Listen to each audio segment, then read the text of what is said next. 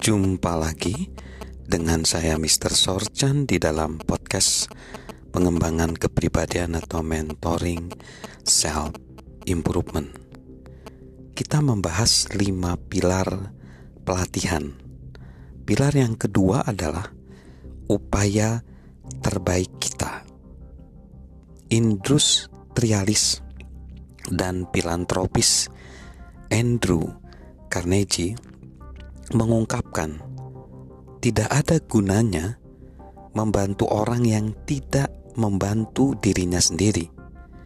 Anda tidak dapat mendorong siapa pun memanjat tangga kecuali orang itu memang ingin memanjat sendiri. Seseorang tidak mampu meningkatkan dan meraih potensi dirinya tanpa berupaya keras. Itulah sebabnya komposer dan pemimpin orkestra Duke Ellington biasa mengajukan permintaan sederhana kepada musisi yang berkolaborasi dengannya. Lakukan yang terbaik, pintanya.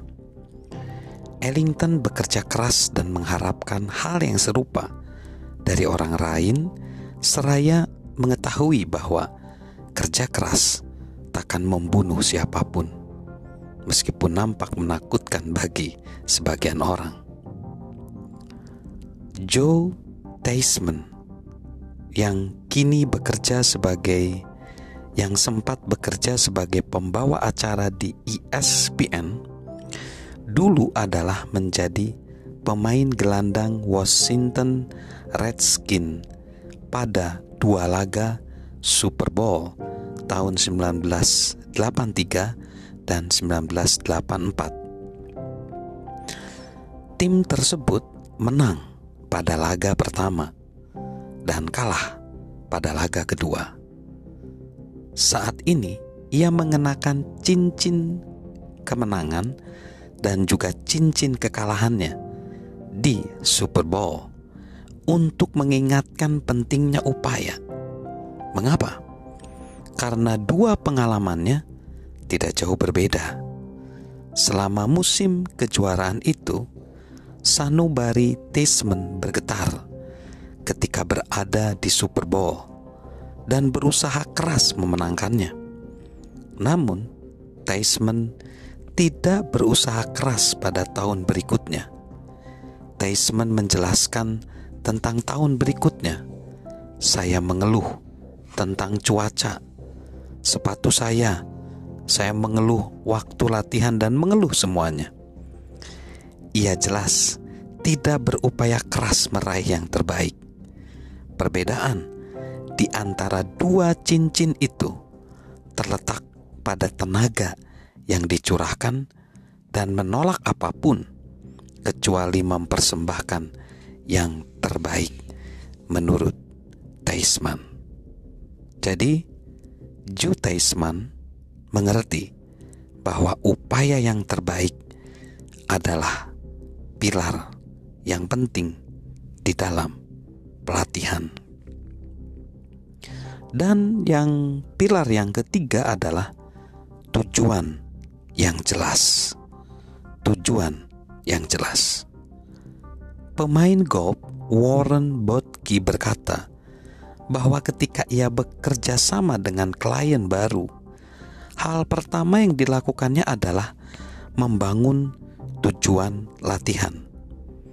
Itu berarti mengidentifikasi tujuan spesifik untuk setiap latihan. Namun, seluruh tujuan latihan adalah peningkatan untuk mencapai keunggulan. Profesor Ilmu Sosiologi Pepperdine University John Johnston membedakan antara keunggulan dan kesuksesan belaka. Kesuksesan dinilai dengan membandingkan diri kita dengan orang lain. Keunggulan menentukan nilai kita dengan mengukur diri kita dengan potensi kita. Kesuksesan adalah hadiah untuk segelintir orang. tetapi menjadi impian banyak orang. Keunggulan tersedia pada seluruh manusia, namun hanya diterima oleh segelintir orang.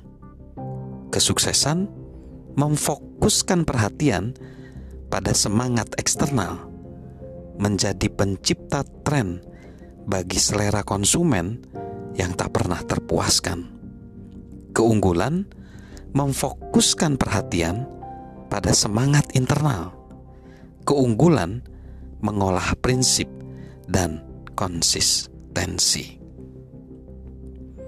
Ketika berlatih, buatlah keunggulan sebagai target kita dan curahkan upaya terbaik untuk meraihnya.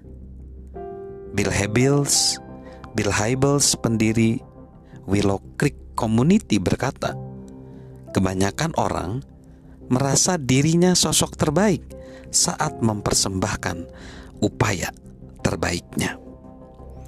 Jika keunggulan adalah tujuan kita dan kita sukses meraihnya, kita akan merasa puas meskipun tidak pernah mencapai puncak kesuksesan. So, itulah pilar kedua dan pilar ketiga dari pelatihan. Salam untuk melakukan latihan yang menggerakkan talenta dari saya, Mr. Sorjan.